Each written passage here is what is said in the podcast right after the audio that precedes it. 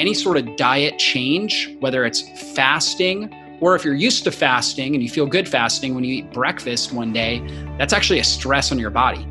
If you're used to eating breakfast and you don't eat breakfast, that's a stress on your body. So any sort of variation is a stressor, and too much stress can cause problems, particularly when it comes to female sex hormones. So we've got to be careful with that.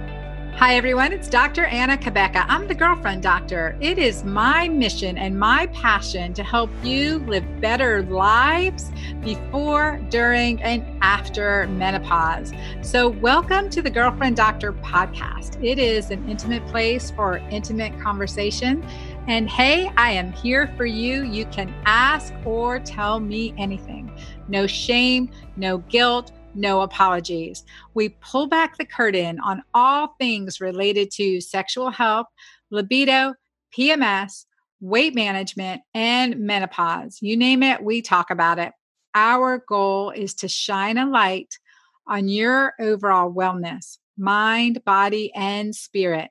So let's get started. Today, my guest comes from Georgia, a fellow Georgian, which I'm so excited to share his information with you.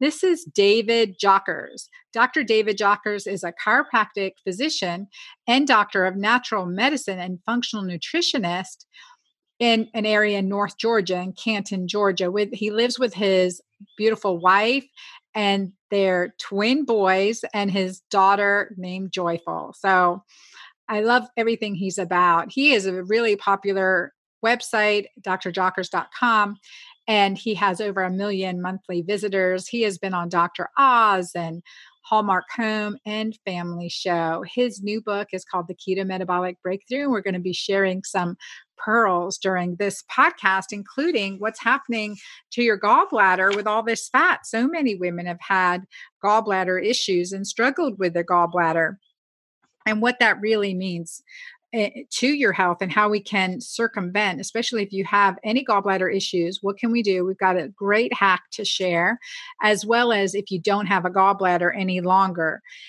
And talking about boosting your immune system, during the season of coronavirus.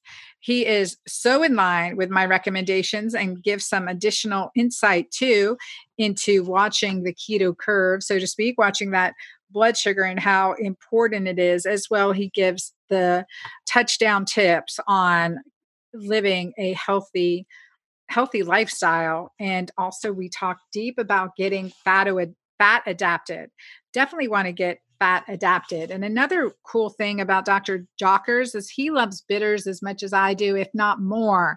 He's really big on on bitters and adding those to your, you know, your foods and how much a difference that makes. So join me and welcome Dr. Jockers.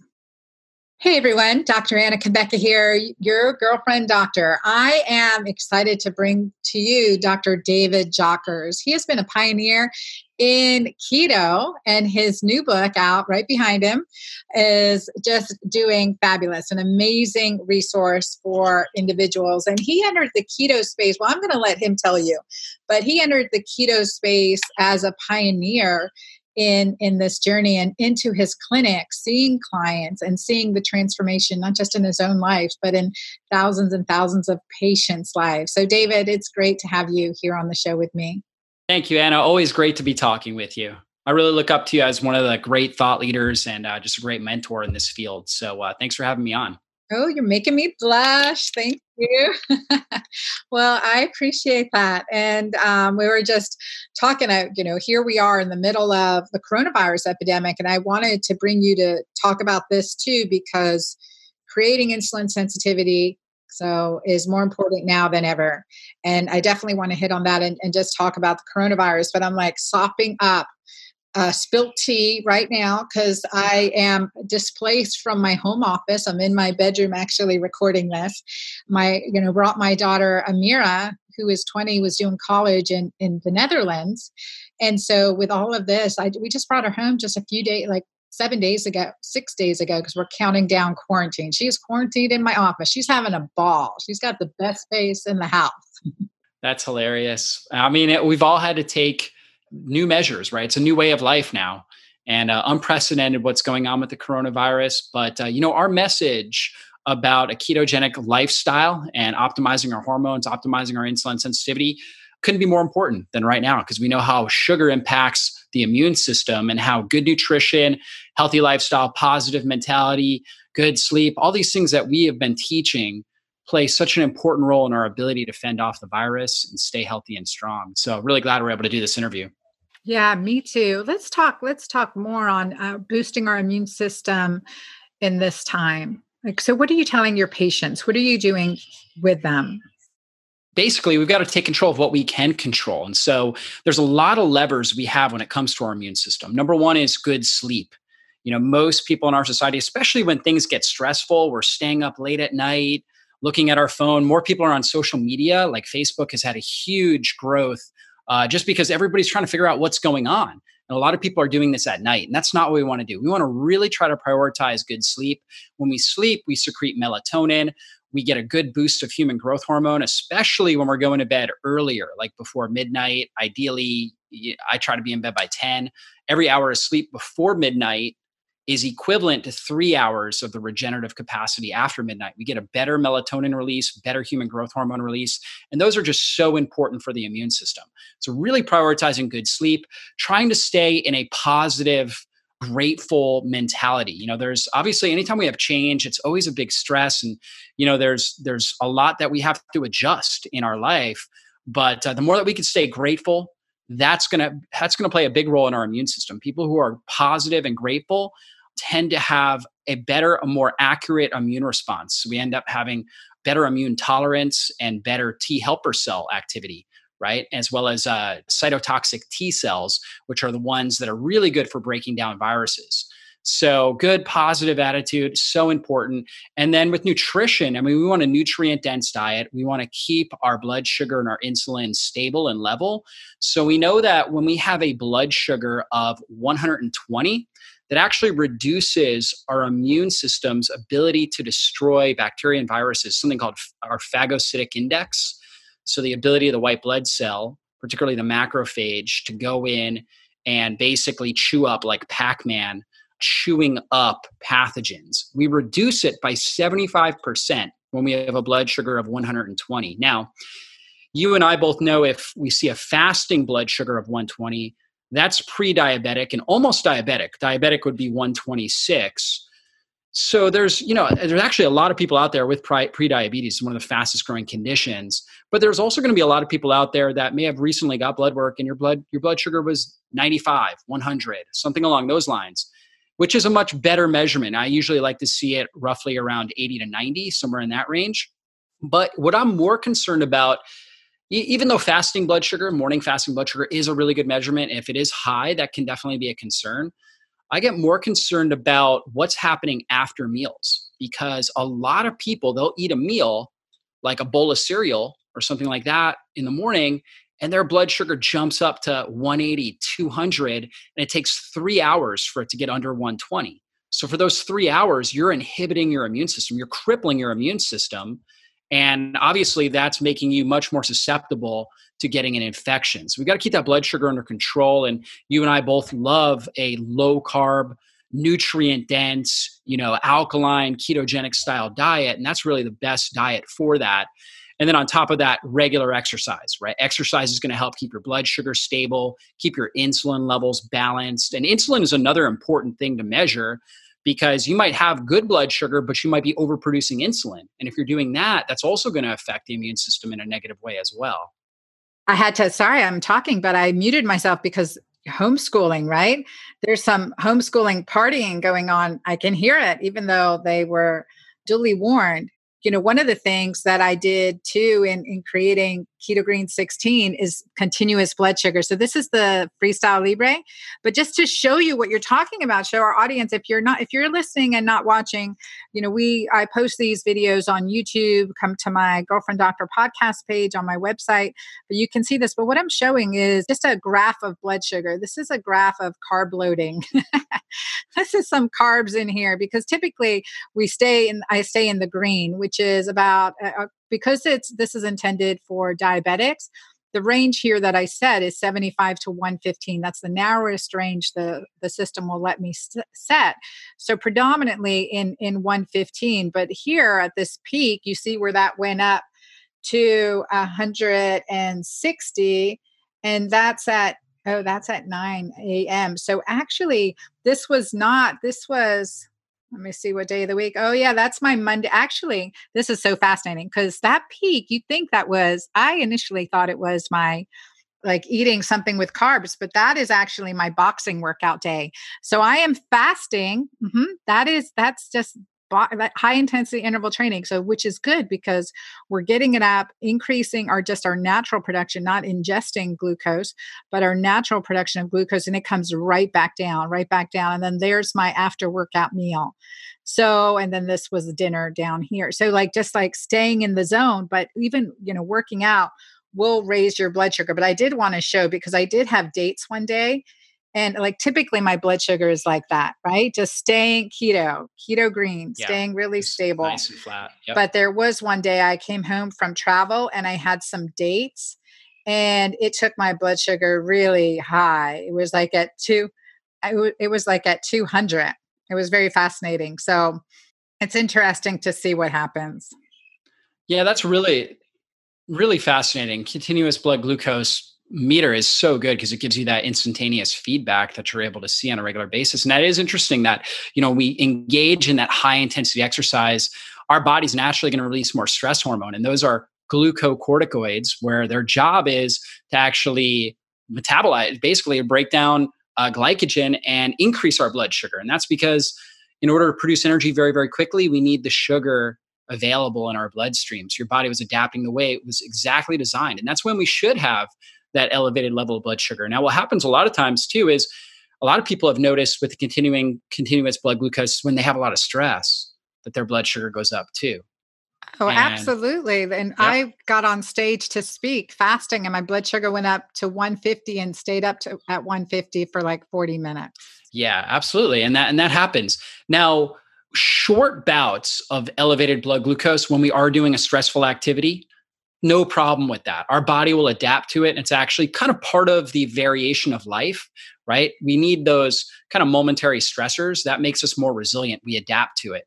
But it's when we're continuously throughout the day boosting that blood sugar and then we get this resulting increase in insulin, that's when we're going to have the problems. And so, and that's, you know, your typical modern America. I mean, like for me growing up, I had cereal in the morning for breakfast right? For lunch, it was like peanut butter and jelly and pretzels or something like that. And this is, I always thought, uh, you know, my, my mom was health conscious. So we had like Cheerios. We, you know, we never got uh, what I wanted when I was a kid, which was like Fruit Loops or whatever I saw on TV. We got Cheerios. We put a banana in there, some skim milk because we didn't want the fat, and we had orange juice for breakfast, right? Because of the vitamin C. The problem is all those things spiked my my blood sugar. And then two hours later, I was fatigued. I would be sleeping and, and in class. I remember I was always so thirsty because when you consume sugar, you need water as well. You need hydration, and, and you'll actually your body will oftentimes urinate it out or put try to put it in the muscles and the liver, and uh, it takes water with it. So you get thirsty, you get tired, you get fatigued. Then for lunch, I was having you know peanut butter jelly sandwich and pretzels, which a lot of people still think is healthy, and I oftentimes have fruit with it, like an apple. And then for dinner, it was like whole grain pasta with uh, you know sauce or whatever it was or I don't know, pizza or uh, whatever, you know, so something that was oftentimes potatoes, you know, a lot, a lot of starches. And so my blood sugar was just constantly on the rise.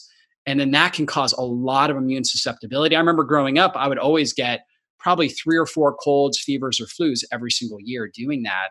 And this is what most Americans are doing. And that is going to make you more susceptible to getting a virus or getting, some, you know, whether it's the flu whether it's uh, COVID 19 or, you know, it's seasonal allergy season too. So it's going to make you more susceptible to allergies as well. Yes. Yeah. I couldn't agree more. We were never designed to have cereal for breakfast, sandwich for lunch, and bread with dinner. And it's just way too much on our system. And that also is, is, you know difficult to digest can also create some mechanical problems right and and that's important to recognize too we talk about the bloating belly i mean we I, I grew up hearing you know my dad say i've got my bloated belly and it was just like okay this is just a way of life and versus that was a probably an early symptom of um, small intestinal bowel overgrowth. You know, later ended up with diabetes and everything else. So, cardiovascular disease and and the list goes on from there. So that's why this like more than ever like understanding keto understanding the importance of blood sugar stability and intermittent fasting and extended fasting during this time is is so be- beneficial. I am doing a stent a keto green challenge in my commu- keto green community group to just extend some intermittent fasting even more and just some extended fasting too during this time because we know it boosts our immune system, right? It's going to help us with growth hormone, it's going to help us with our T helper cells are T cell immunity for sure, and, and then general autophagy, getting into the state of autophagy. And I'd love for you to explain that and and how you've incorporated that into your life to these practices. Yeah, for sure. Well, autophagy is one of my favorite topics because it's really the way the body naturally heals itself. In fact, it's actually the way the body naturally gets rid of viruses. You think about it, when you get the flu, you typically have no no appetite at all right? You just want to kind of curl up somewhere.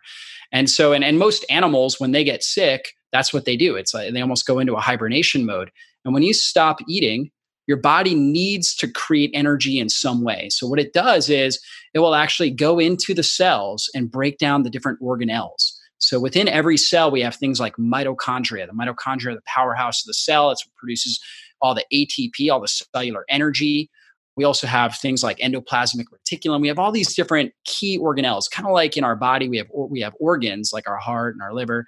Well, the body will actually go inside the cell, and and it has these compounds, these that, that are called lysosomes, which will break down the mitochondria, and it goes for the dysfunctional organelles. So our body's not going to break down healthy cells, it's going to break down the dysfunctional, the bad cells. And that's because we have this innate intelligence that knows what it's doing and it knows it needs to get rid of these bad cells in order to, to make room for good, healthy, strong cellular organelles. So it breaks down the bad, rebuilds the new. It's like cell recycling. So we rebuild new, healthy mitochondria that give us greater energy, that are better at using fat for fuel. You know, a lot of mitochondria, in fact, a lot of people, when they have trouble adapting, getting keto adapted, it's because they have so many bad, dysfunctional mitochondria that are just not able to use fat for fuel because they're damaged. Oh, this is such good stuff, David. This is such good stuff. I want you to go back. We're going to keep going, but I want you to go back and explain the mitochondria to my audience. Yeah, absolutely. So, the mitochondria, I mean, we have roughly about a thousand mitochondria within every muscle cell, somewhere between one to 2,000 within our liver. We have two to 3,000 within our heart. We have 5,000 mitochondria per cell. And in our brain, we have 10,000 mitochondria per cell. So they're, they're producing rampant, amount, rampant amounts of cellular energy. And these mitochondria can become poisoned by environmental toxins, by chronic stress, by different things that cause, I mean, just on a regular basis, even if you're living a healthy lifestyle, you're going to produce oxidative stress. And the oxidative stress rusts the mitochondria. So it's not necessarily in some ways we do want to we do want to reduce the stressors that damage the mitochondria, but it's really about being able to replace the mitochondria on a regular basis. And things that help induce this sort of autophagy, or when we when we talk about mitochondria, we call it mitophagy, where the body's actually eating the bad mitochondria and rebuilding new ones. Things that improve that are exercise, right? Regular exercise, particularly higher intensity exercise, whether it's uh, high intensity interval training or resistance training, really good for autophagy. Good sleep is so important for autophagy, particularly for the autophagy in the brain. That's really where the brain breaks down and gets rid of all the junk when we're sleeping. So sleep is so important. So how many hours for that autophagy to take place typically? I mean, we should definitely be getting a minimum of six, right? And r- ideally seven to nine hours of sleep. I think each individual is going to be a little bit different depending on the amount of stress that you're under, your age, what time you're going to sleep, your sleep hygiene. All of that's going to make a difference. And also the quality of your sleep. So if somebody is getting in, in six, seven hours, you know, two hours of deep sleep and an hour of REM sleep, they're going to be a lot better than somebody that you know there's other people that will sleep eight hours but they'll only get an hour of deep and 30 minutes of rem right so we want to optimize the higher quality stages of sleep, which are your deep sleep. You have light sleep, which which has benefit, but its its benefits are a lot less than deep sleep and REM sleep, particularly when it comes to brain autophagy. So optimizing our sleep, and that starts with just good sleep hygiene, winding down. I always tell people you should not have goals after 9 p.m. You can be up later than that, but if your goal is I gotta I gotta do the laundry, I gotta do the dishes, I um, you know, I really want to watch this show or I want to get on my computer and do work, it's not a good idea because then you're going to release more stress hormones, you're going to deplete your melatonin, and you're not going to sleep as well. You should dim all your lights after nine, and uh, really after sunset, you should dim all your lights. You know, you can watch casual shows. I wouldn't. I wouldn't recommend really invigorating types of things. At least not on a regular basis. Maybe once a week, like a movie night, but don't make it a regular thing. You know, you can have a chat with your spouse as long as it's not like a real stressful talk. That would actually be better for the morning, right? The stressful talks, because that's when you naturally have more more stress hormones you know reading a light book something along those lines will help as far as helping you get get deeper sleep and you can wear blue light blocking glasses also to help block out if you're on your Show device everyone things mine. like that yeah there you go you got it There you go, my defender shield. that's right that's right block out those those bad rays so that can be really helpful getting out in the morning sunshine you know getting some morning sunshine actually is really good regular exercise really good for good sleep not eating too late at night is also important you should eat you know basically at least give yourself at least three hours ideally between your last meal and going to bed. Now if if you're not able to because you get home from work at seven i understand that you know do the best you can. But uh, but that's the ideal. So those are all great tactics. I wear a sleep mask at night you know to uh, to try to block out as much ambient light that might come in try to keep your room as dark as possible keep your room really cool. I actually sleep best when my room's like 64 65 degrees. Got a fan on the air conditioning i sleep a lot better that way. So that can really help. So good quality sleep fasting from a nutritional perspective fasting is the best way to get autophagy.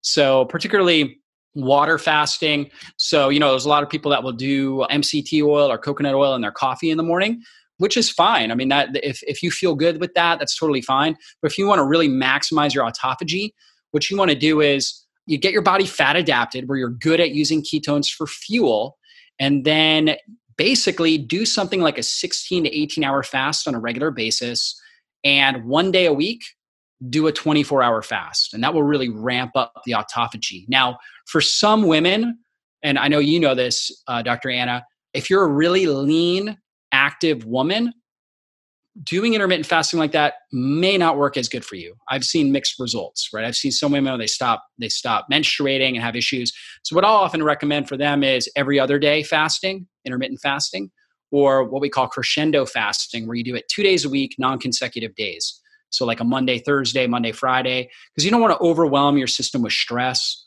and any sort of diet change whether it's fasting or if you're used to fasting and you feel good fasting when you eat breakfast one day, that's actually a stress on your body. If you're used to eating breakfast and you don't eat breakfast, that's a stress on your body. So any sort of variation is a stressor, and too much stress can cause problems, particularly when it comes to female sex hormones. So we've got to be careful with that. Yeah, so true. And like in general, like I think what you mentioned, getting fat adapted, like really exercising Yes. that fasting muscle over time. So Yes. for me and in my audience and what I've been playing with now for five years, and those of us over 40, over 50, you know, there's some metabolic re-strengthening that we have to do. And it can take us a little bit longer to get there. But also with like the concept of fasting, like I really have my clients alkalize when we definitely do extended fasting extended water fasting and optimize our lab work optimize our numbers definitely monitor and discern how we feel. But i am big on just alkalinizer a shot of mighty maca maybe a, ha- a teaspoon of apple cider vinegar with water first thing in the morning to hydrate and flush toxins and get that get those out and then continue fasting until you break fast with a you know healthy fat healthy you know of a good keto green meal. And i wear o- online we just think alike and all of these things which is so good to hear you talking about this. Dr jockers i'm just telling you this is so important good for us to hear. And you've been you've been exercising this fasting muscle of yours for a long time now. What eh, the best way to get fat adapted Yeah, and and I actually want to want to comment too on what you were saying there. So all those things, mighty maca, all the herbs that you have in there, as well as you know apple cider vinegar in the morning, helps really open up those bile ducts. And you know if we're going to be able to metabolize and utilize fat for fuel, we need really good bile flow. It, it also helps activate stomach acid. And so we need that in order to optimize our digestion. So it's just so good. Uh, warm lemon water or apple cider vinegar and water. You know, a lot of times uh, I'll have a lot of my clients do apple cider vinegar and then there's cinnamon stevia. You put a little bit of that in there. It's like a little apple cider. It's like a little apple, cinnamon apple drink that you Ooh, can try, right? and warm water. Good. Yeah, and warm like warm water also really good for the liver, right? Really good for liver, also antiviral. So doing it warm can be really helpful in the morning, get your whole system moving and uh, and, and working right. You also talk about bitters a lot. So let's talk about bitters. Now, do you ever do them in the morning when you wake up or just with your meals or how are you? well, you I'll do like lemon or apple cider vinegar. So I think lemon water, apple cider vinegar, that doesn't break a fast. There's little to no calories in those you know, if you look at a jar of apple cider vinegar, I'm there's with you 100% on that. Yeah, they don't break a fast. And those sorts of compounds that are in there actually help stimulate autophagy. So bioflavonoids are an autophagy stimulator, and also the uh, the acetic and malic acid actually help with stimulating autophagy. That's what's in the apple cider vinegar. So doing that in the morning, really good idea. And then with meals, I always try to have some sort of bitter. So whether it's dandelion, artichokes. I love artichokes. So I use those a lot. Uh, parsley, right? Easy to put parsley on meat dishes, vegetable dishes. Ginger is another really, really good one. You can drink ginger tea or you can, you know, get grate, grate a little bit of ginger. I'll have a lot of times I'll have people take an inch of ginger root, just an inch, and chew that like 10 minutes before their meal. Now it's really pungent but that stimulates the vagus nerve and gets the stomach acid, bile going, gets your pancreatic enzymes, gets your digestive system warmed up, which is really helpful. Celery, cucumbers, radishes. I'm a huge fan of I love radishes. I just love the crunch and the flavor of them. So I have them almost every day for lunch as part of my lunch. I just munch on some radishes. Garlic would be another one. Onions. These things are all bitter herbs that uh, that helps stimulate better bile flow and better digestive juice function. So try to get those in your meal in some way. So again, you can easily put them on a salad. Some of them you can put in smoothies or a shake. You can have ginger tea if you wanted to, or dandelion tea. And then, of course, you know you can put them on meat dishes as well. Rosemary, oregano. You know, there's a lot. All your Mediterranean herbs. You know, like the Mediterranean diet. One of the benefits of that is in the you know that Mediterranean diet, not only using olive oil, but they're also using a lot of herbs, right? Everything smells good. That basil, oregano, thyme, those are all those bitters, carminative herbs that help stimulate good digestion.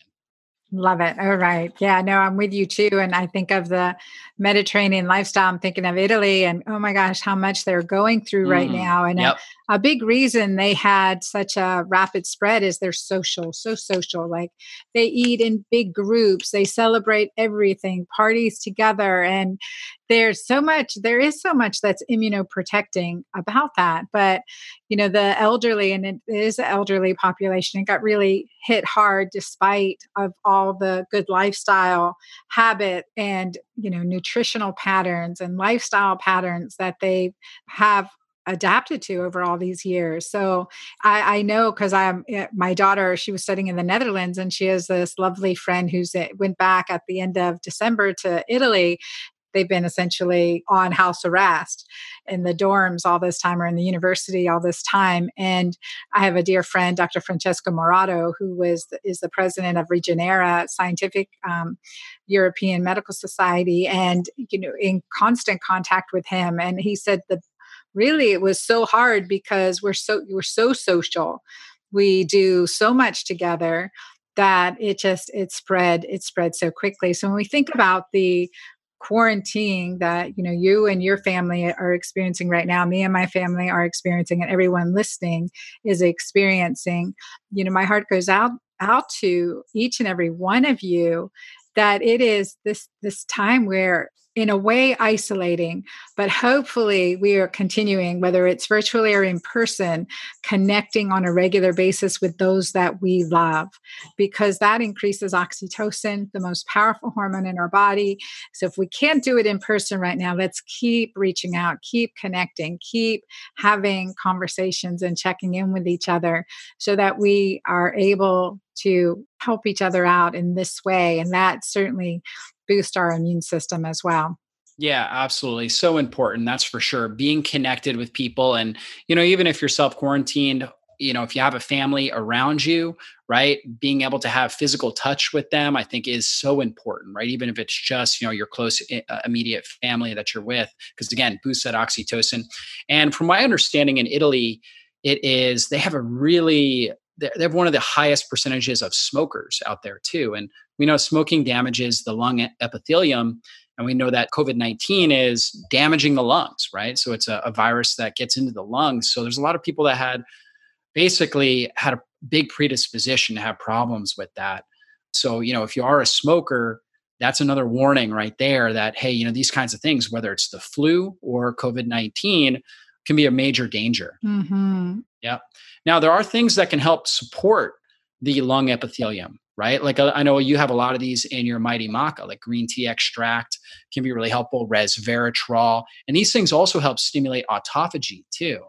So things that you could do, especially if you've had issues in the past, possibly with asthma, or you've had really bad flus that have damaged maybe part some of your lungs, or if you've smoked in the past or are currently smoking, taking something like your Mighty Maca, t- uh, drinking green tea, taking maybe a resveratrol and quercetin I know I saw one that's got resveratrol and quercetin together, which is really good for lung health, breathing. Those can be phenomenal compounds. Yeah, help. there's quercetin in Mighty Maca too. Mighty Maca, yeah, mm-hmm, exactly. Mm-hmm, as well. And but I agree with you. Extra is is beneficial in CoQ10, right, for mitochondrial yes. health. Because yes. of my strong family history of of um, diabetes. One and one of the things in functional medicine testing I identified right away when looking at uh, urinary organic acids is that they have a significant CoQ10 insufficiency. So some enzyme breakdown, which makes sense because on both sides of my family there's significant coronary vascular disease, and as you said, there's what five thousand mitochondria. What? Yeah, in your heart, exactly. Your every heart. cell, in like, every in cell, every cell of your heart. 5,000 yep. mitochondria in every cell of your heart. I mean, Im- imagine that, right? So that extra CoQ10, I'm just stocking up. I'm not running out of CoQ10. Mm-mm-mm. Yeah, exactly. Yeah, so important. When people take CoQ10, oftentimes they feel like that they can think sharper and clearer, that uh, they have better cardiovascular endurance, right? They, they just notice that they don't fatigue as, as much. And again, that's because it's helping support all those mitochondria. And again, your brain and your heart are the two most saturated organs with, with uh, mitochondria. So they need that CoQ10. And there's so many things that damage the mitochondria pesticides, herbicides, you know, we're all exposed to this smoke, whether it's secondhand smoke, different uh, environmental toxins, different things in our home, right? The EPA says you know, average house is two to five times more toxic, has more chemicals in it than the outdoor air, right? So a lot of things in our home, furniture off gassing. You know, we're constantly breathing in things and consuming things, especially if we're not paying attention to our diet that are damaging our mitochondria. So, you know, especially as you age, taking some extra CoQ10 can be extremely helpful and beneficial and we're talking about protecting the lungs, CoQ10 would be a very important one. And then there are other things too. So, vitamin C, another great one. Most people know about that for the immune system. Those white blood cells need vitamin C. And keeping our blood sugar stable, like we talked about earlier, is very important for them to be able to soak up vitamin C. Because when our blood sugar is elevated, basically insulin is what brings vitamin C into the white blood cell. And so, but the thing is that the white blood cell, insulin will grab glucose. Glucose and vitamin C have a similar molecular structure. Oh, wait, I want to just emphasize that point because this is so fascinating. I was in Swiss Mountain Clinic with my dear friend Magdalena Wszelaki this summer. It's a, a clinic that Robyn Openshaw it started up with a beautiful German doctor there. And so we got this high dose vitamin C. Well, that, like my blood sugar, well, technically not my blood sugar, but my 24 hour continuous glucose monitor picked up a blood sugar of nearly 400, meaning that we had adequate vitamin C because that's you actually want to see that. But I was like, how did this happen? And then had to dig into the research. So I, that's that was so exciting to figure out. So tell tell us more. Vitamin C yeah. looks like glucose. Like it does exactly. So I'm sure your continuous blood glucose meter was actually thinking it was glucose, but it was picking up all that extra vitamin C. And so basically, the vitamin C competes with glucose to get into the white blood cell. And glucose, because it's an immediate energy source, has a greater affinity to get in. So, in order for vitamin C to be effective, we really need to keep that blood glucose under control. And then we're able to get the vitamin C in the white blood cell, which allows it to have a greater, what we call phagocytic index or ability to break down and destroy pathogens. So, vitamin C is important. Zinc. Zinc is another really important one. A lot of people are deficient in zinc. And I know you talk a lot about that with, you know, progesterone, low progesterone, and different issues with hormones. Zinc is a very important one for our immune system as well. Vitamin D, right? So many people are deficient in vitamin D. So we really want to optimize our vitamin D and taking some extra vitamin C, zinc, and vitamin D right now to help prevent coronavirus. Really great idea. And you know, they say cold, the cold and flu season gets at its worst. It peaks February through April. And you think about it, most people just by, you know, going outside are if they're not supplementing, will have their highest vitamin D usually around September. And then by March, it's at its lowest. And so uh, we know that colds, fevers, flus, they peak at that time. One reason is because one hypothesis is because our vitamin D levels are at their lowest unless we're supplementing. So taking vitamin D, I think, is a really important idea. You're looking for vitamin D3. And I always recommend a good maintenance dose of about a thousand international units per 25 pounds of body weight. Now, depending on how well your your body, what, what your genes look like, and how well you absorb it, you may need a little bit more or less. And so you can get your vitamin D levels tested. And I always, you know, the ideal range is somewhere around 50 to 100, somewhere in that range. Then you're in pretty good zone.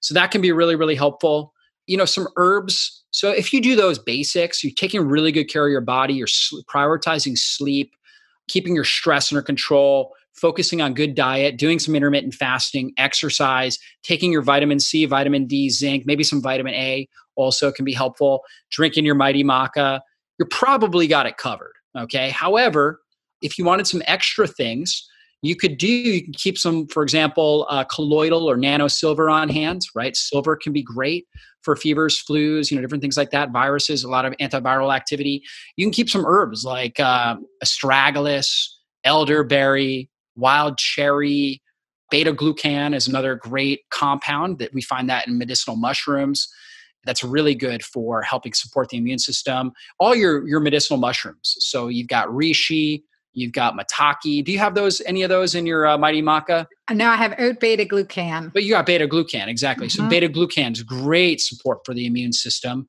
and you know all those types of things. Like we were talking about, drinking green tea. So if you're doing these things, you're going to keep your body strong and healthy. And I would I would try to do as much as possible if you're over sixty, and you've got some sort of pre-existing health condition, whether it's diabetes, heart disease, you know, maybe you've had cancer in the past those COPD, you know, any sort of lung issue, asthma, allergies, then definitely trying to do as much of these things as possible will be important. If you're younger, no no pre-existing health conditions, you know, taking a few of these supplements and really dialing in the lifestyle, I think uh, I think will will keep you healthy and strong. I agree. And all this improves the health of our mitochondria, improves the health, our body's ability to bump into autophagy. So it does its own dusting and cleaning, right? And damaged cells are just energy sucks. You think of metastatic cells and they just suck up glucose so much. So restricting uh, also where extended fasting comes into play is just restricting their fuel supply and switching from using glucose to ketones on a regular basis. So we want to talk about getting keto adapted or fat adapted. This is Dr. Anna Cabeca, the girlfriend doctor, author of best-selling books Keto Green 16 and The Hormone Fix. I quickly wanted to share with you that my new book, Keto Green 16, is finally available. Look inside these pages, beautiful recipes, a 16 day clinically proven, effective fat loss, adrenaline boosting, anti inflammatory plan that will make you feel great quickly. We have used this plan in clients in postmenopause, menopause, and postmenopause, as well as some gentlemen that have joined us along the way. I love it when men are joining alongside their ladies and taking part.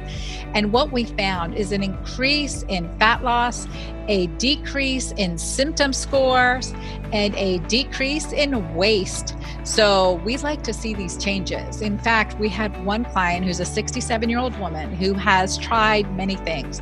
She was diagnosed in the past with breast cancer and had felt that she had hit a wall and she was just going to have to power through or struggle for the rest of her life. Just within one cycle of Keto Green 16, she not only felt tremendous, but she said she was happier than she's been in forever that she could remember. And she was no longer feeling like when is the next shoe going to drop as far as waiting for another diagnosis. She felt empowered over her own body and that she has taken this control back. Not to mention losing some weight, improving her blood sugar with a decrease in hemoglobin A1C, as well as some other really important health markers. Now, we've had a gentleman in the plan. His name is Daniel, at 57 years old, with 80 pounds to lose on blood pressure medicine, at risk for starting blood sugar medicine. He did one cycle of Keto Green 16 with his beautiful wife, and within 16 days, his symptoms dropped tremendously. His blood pressure improved so much that he has to be weaned off his blood pressure medicine, and he lost 30 pounds. I know crazy, right? And what other clients have told me, especially during the quarantine, is that they felt like they were doing something good for their body. They could focus on their health and their resilience, which made them feel much stronger and healthier. And so I encourage you to check it out, Keto Green 16, and I am pleased to be on this journey with you.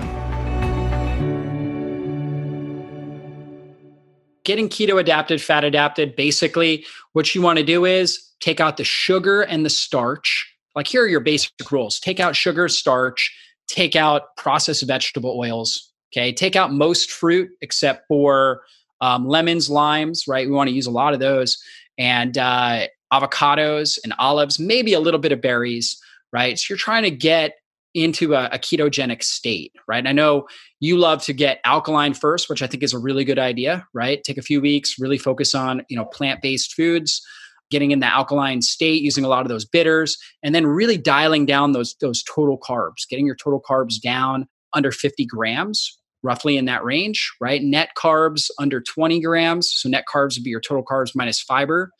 Trying to get some good exercise, really prioritizing sleep, using salt liberally, right? So, meaning when your insulin goes down, you're going to excrete more sodium. So, you want to make sure that you're using salt, not over salting, but salting to taste. And when you're eating good foods, right, uh, trace mineral rich foods like wild caught salmon, some sort of sea vegetable, you'll get a lot of trace minerals in that, which is great. Grass fed meats, different things like that. So that will get your body into that state of ketosis. And if you're measuring on blood, you're looking at your range should be roughly somewhere between 0.5 millimoles up to roughly around three or four. You're really not going to get up above, above three unless you are doing some sort of an extended fast.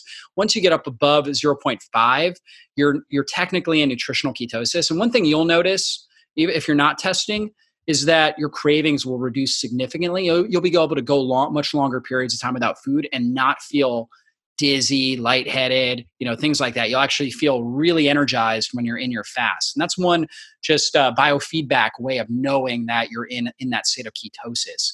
And for different people, it can it, you know, it can take different amounts of time. So if you're very active, you're living a healthy lifestyle already, it probably will take less time, maybe 2 3 weeks to get in get keto adapted if you're not, if you have diabetes or, or some sort of pre existing condition, you're not very active, it may take six weeks, it may take two months, right, to, to get keto adapted. So you just got to stick with it. And, uh, you know, there are different ways to troubleshoot challenges you have. A lot of times people have challenges because they're not getting enough electrolytes in. So that can be a big factor. Sometimes they're not hydrating well and they get constipated, and that can be a factor as well. So we want to address that. And sometimes you're not eating enough food, right? Sometimes your cravings go down, you're just not eating enough. So make sure you're eating enough. I think that's super important. And um, sometimes you gotta you gotta shift around. Some people do a little bit better with more protein. Some people do a little bit better with less protein. So you gotta have to um, troubleshoot it a little bit. I would say about two thirds of the people when they start on a ketogenic diet, you know, within a month they feel pretty darn good. Okay, but then there's that one third that can be pr- that may have challenges with it. They may have a really bad experience. A lot of times I find that these are people that may have a tremendous amount of stress already going on in their life. And oftentimes I see that their liver and their bile ducts in general, in their liver and their gallbladder, sometimes they don't even have a gallbladder, but a lot of times their bile ducts and their liver are really blocked up. So they're not getting the bile secretions that they need to be able to emulsify the fats. And so now those fats end up going rancid and creating more inflammation in the system and they feel really really bad. So sometimes getting the bile flow working well first is really important. I think that's why you've had so much success with your alkaline first approach because that's what that naturally does is help support the body's ability to produce that bile and then you're going to be able to emulsify those fats and actually use the fatty acids for fuel. And that's what we're trying to do getting fat adapted that is what's so fascinating is that you're talking always about you know clearing those bile ducts and and so for those clients we'll talk about what the bile ducts are doing and then also for clients without a gallbladder i'm curious to hear your recommendations as well yeah, absolutely. So bile basically is think about it like soap. So if you have a greasy pan, you know, and you just put water on it, you're not going to get the grease off. So it's the same thing. If you don't have bile, you're not going to be able to break down the fatty acids that you're eating. So bile is basically more or less it's bilirubin which is a byproduct of your red blood cells. And it's cholesterol and it's actually one of the you know cholesterol is so important for the body and one of the reasons is for bile. And then it has a salt compound which is basically an amino acid like choline taurine uh, are some of the main ones that are used. And that basically gets in and emulsifies the fats breaks them down into much smaller particles that can then be used for fuel. And so bile though unfortunately, if you've been on, like, for example, a low fat diet for a long time, sometimes the bile just doesn't flow well out of the liver. Also, if you've had uh, small intestinal bacterial overgrowth or some sort of bacterial overgrowth, parasites, or things like that, they can get in those bile ducts and cause inflammation in there and cause a lot of different issues. Also, eating your seed oils, your industrial seed oils like corn oil, soybean oil, things like that, really create a lot of inflammation in the liver and damage those bile ducts. And a lot of exposure to environmental toxins or heavy alcohol consumption, things like that. All those things damage the bile ducts. And so anything really that would damage the liver is going to damage those bile ducts and cause poor flow. Also, you know, hormones play a role too, because if you don't have good enough, if you're not producing enough thyroid hormone, thyroid hormone is really big for good bile flow. Also, estrogen. If you're if you're estrogen dominant, then that's that causes more sluggish bile, like heavy cholesterol, less bile salts, and very sluggish flow of that bile. And that's another that creates an environment for crystallization of the bile, right? Which can create gallstones, right? We think about gallstones in the gallbladder, but you can also get stones in your liver as well. And then that obviously impedes the flow. And so for a lot of women, they end up getting women a lot more so than men end up getting their their gallbladder taken out okay? And again you know think about it. Why is it women more than men? Because women's hormones are more susceptible and the estrogen plays a big role thyroid hormone plays a big role. So if you don't have a gallbladder you know i've seen some some women without gallbladders be able to consume larger meals larger fat fatty meals and do fine but i would say that's more of the exception.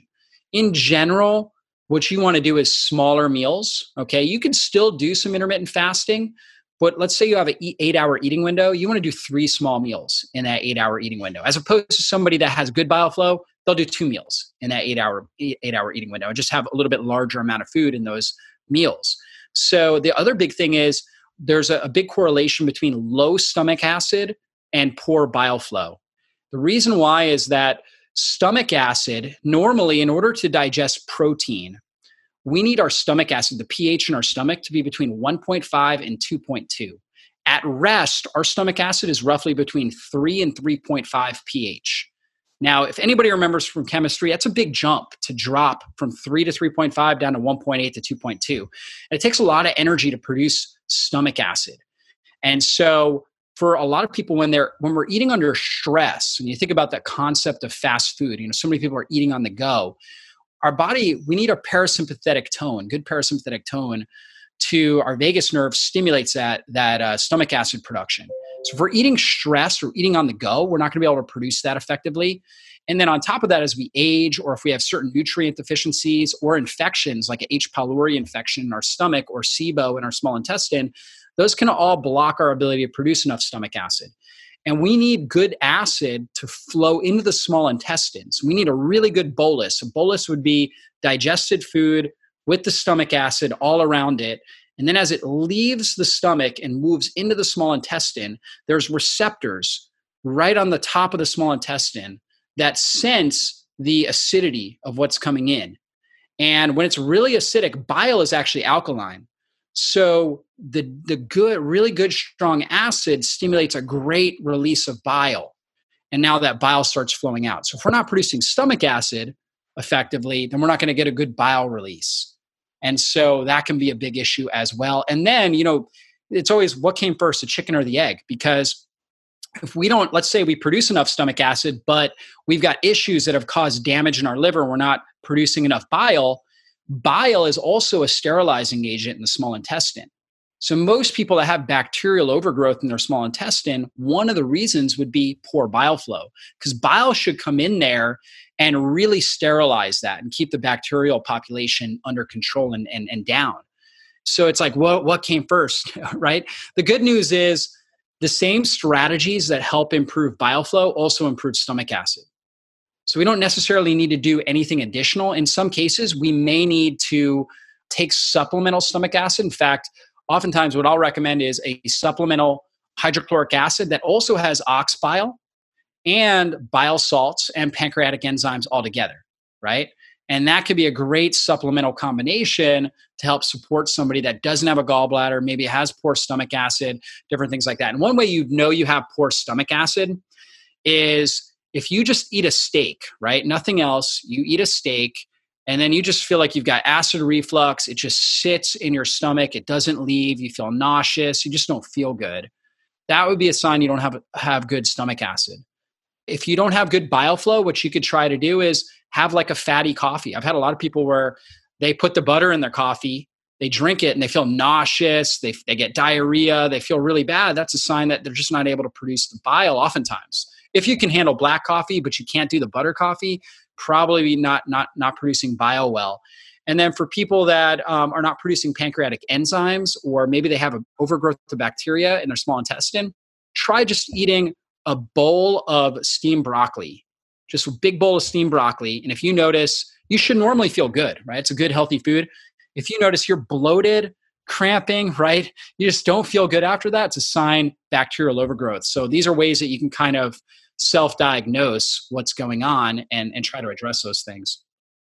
I love those self-diagnosis tips, you know, and uh, one thing that I've done a little bit is this liver gallbladder cleanse, just with a shot of olive oil and squirt of lemon juice first thing in the morning for a few days how how do you recommend doing that liver gallbladder cleanse? Yeah, there there's a, a, number of different ways. So there is one strategy that I've had a lot of people do, and I've written about it a lot my, on my website, where you're taking Epsom salts, you're drinking a little bit of Epsom salt and water. It's kind of a laxative, and then at night before you go to bed, you drink roughly about a half a cup of olive oil with three quarters cup of lemon juice. It's um it's a powerful drink, and then the morning you go right to sleep and in the morning you wake up and you drink a little bit more epsom salt and water and you'll actually poop out green stones right? And these are wait wait wait start this again. I'm writing it down. So uh, yeah. so the night before you drink you stop eating rough before 1 p.m so you have lunch.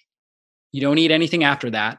And ideally leading up to it you're drinking a lot of water with lemon or water with apple cider vinegar because those those things actually dilate the bile ducts so you're doing that to help dilate the bile ducts. And then this is almost like giving yourself surgery, basically, to some degree, right?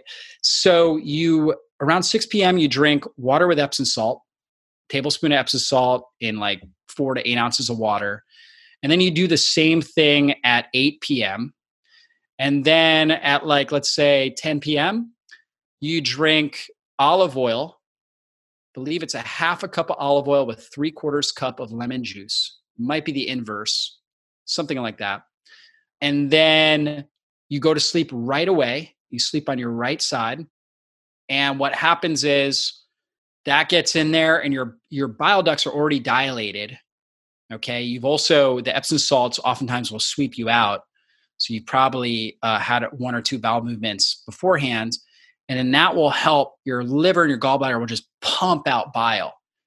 And then they'll shoot out bile stones. So you wake up in the morning, you drink another glass of water with Epsom salt, and then you do another one about two hours later.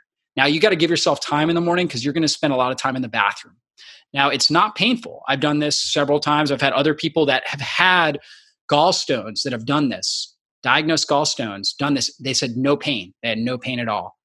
Basically, what you will notice is you'll notice green stones, a ton of them. You can count them. I've, I've had people count out 150 stones that have come ah, out. Right? terrible, but that's so good. I'm gonna give people. Okay, you have this. We'll we'll put the link in the show notes to this recipe. Exactly, and you could do some things to help, like for example, leading up, drink your mighty maca. Things that are going to help to dilate those bile ducts will be helpful. You could even take bile salts like choline, taurine, things like that to help but that really works. It works really, really well. Another strategy you could do, this is kind of more of a long, longer strategy, takes a little bit longer, but take some activated charcoal. Take 500 to 1,000 milligrams of activated charcoal about 30 minutes before a meal, particularly high fat meals, and it will get in the gut and sit in the gut. And it's kind of like a catcher's mitt. It helps grab up excess toxic bile. So if we don't get rid of the toxic bile, our body will actually recycle it and reuse it. So we actually need to get the bile out through the feces, and charcoal will help grab and bind to it. So getting that charcoal in there beforehand, and then having your you know your keto meal, and then especially doing that with maybe some sort of supplement that can help with bile flow. Right. So there are different supplements out there. I have one called Bile Flow Support, which has got bile salts and dandelion and things like that in there. That can really help thin the bile and get it going, and the charcoal will help grab it and pull it out of the system. So you could do that. For some people, the charcoal can be a little bit constipating. So maybe taking a little magnesium between meals, calcium magnesium, or just a magnesium citrate or something like that can also help. Right. So those are just strategies to help clear that stuff out. And so important to do. That's where toxins, right? That's how we have to get rid of the toxins and also digest our food well. So important. Yeah. And for some individuals, they just need that extra support. They need to do the cleansing.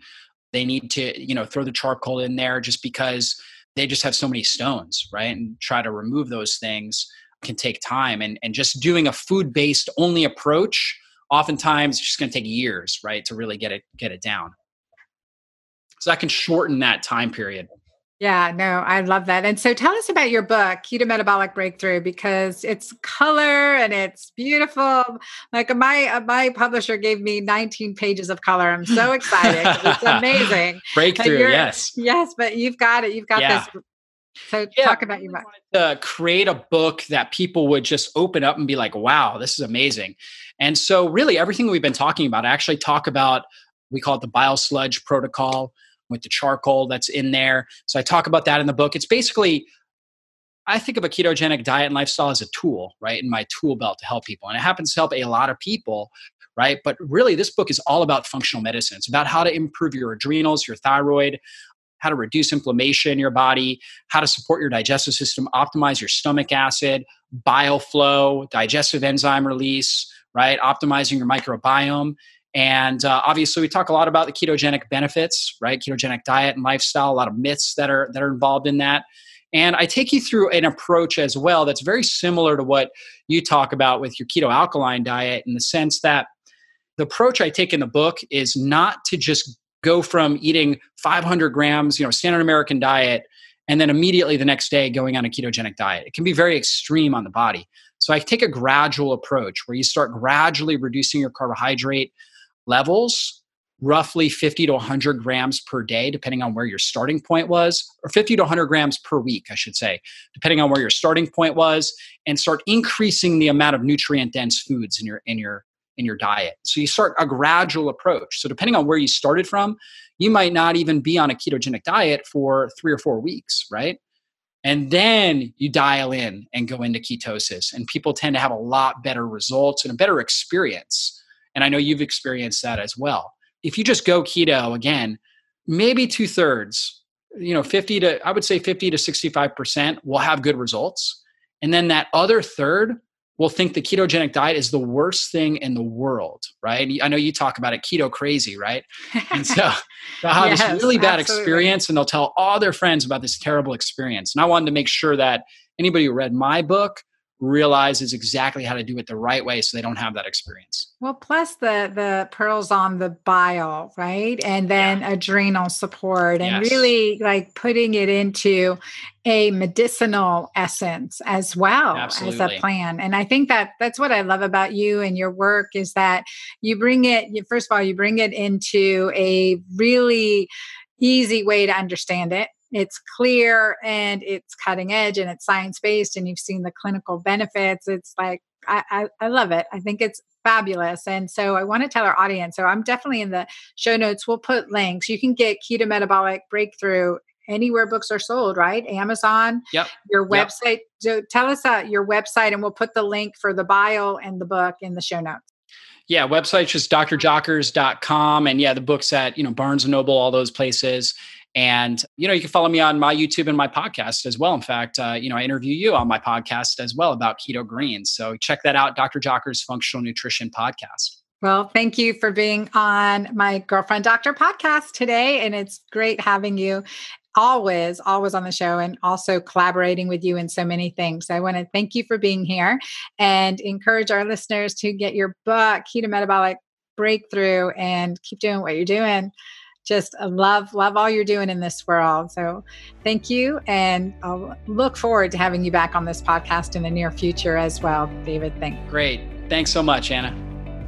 That was a fascinating interview, and I'm so happy to be able to share it with all of you in my community. You know, really, one thing that we agree on, we agree on so much, Dr. Jockers and I, but certainly making keto work in a way that's really healthy for us especially as we get older and understanding the differences and nuances. And for me, it's all about keto green, getting alkaline, supporting the body with those adaptogens and Mighty Maca Plus. I mean, it's essential, and there's reasons for the intricacies of our programs. And I love how he brings up again the importance of bitters to improve digestion and help the gallbladder so we can emulsify fat. So, oftentimes, when we're not succeeding the way we want to be, we need to look hmm, why? What's going on with my body?